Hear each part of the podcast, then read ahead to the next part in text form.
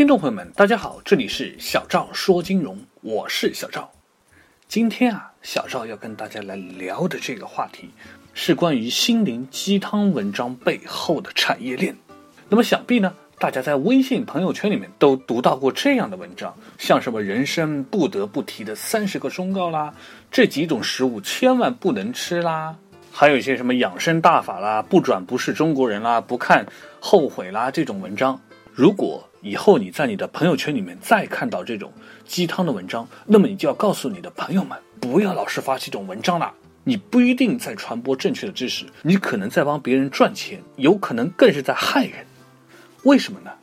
有记者就做过调查啊，说朋友圈里面这类心灵鸡汤类的文章，大多数呢是由专门的微信号或者 APP 等转发平台而来进行的文章的转发。那么注册的人员呢？会通过转发这种带有广告性质的文章来获取提成，每转发一次都是有钱拿的。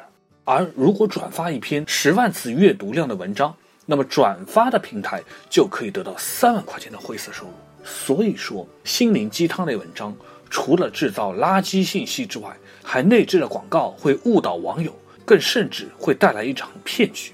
那么具体是怎么一回事情呢？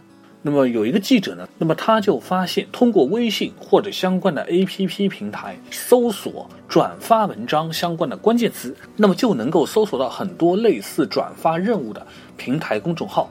转发类的公众号当中呢，有开始赚钱啊、新手学堂啊等等这些功能。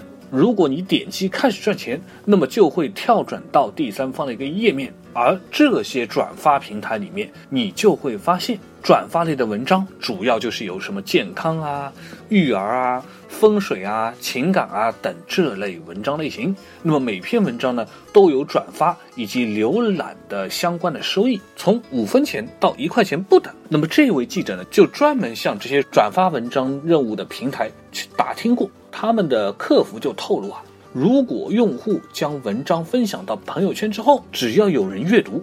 那么系统呢就会自动统计阅读量，每一次有效的阅读，那么用户呢就可以获得相应的提成。那么如果这个用户转发到朋友圈以后，有人因此再次转发这个文章的话，那么阅读的提成也同样会累积上去。那么这里面就有个问题了，谁是始作俑者呢？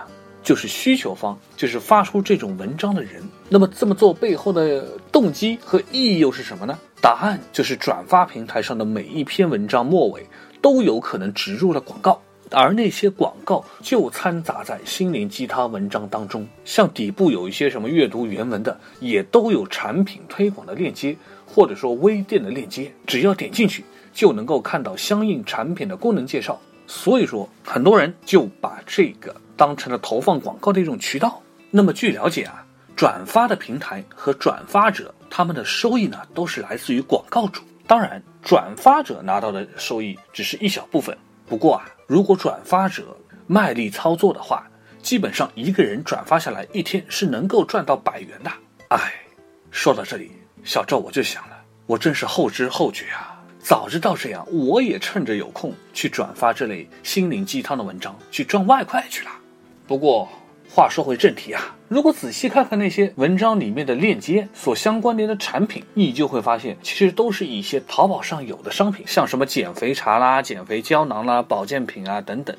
不过坑爹的是，差不多的牌子、差不多规格的产品，在淘宝上可能只要几十元，还可以包邮；但是在朋友圈里面这种自带广告的心灵鸡汤类的文章里面，它的价格。就可以卖上数百元甚至千元，价格可以相差十倍以上。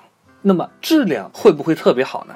有一位转发平台的负责人就表示啊，他们也是不会检验产品的真假的。这些心灵鸡汤的文章的广告本来就是打擦边球，只要产品吃不死人，用的没有什么特别大的隐患，那其他的都不是什么事儿。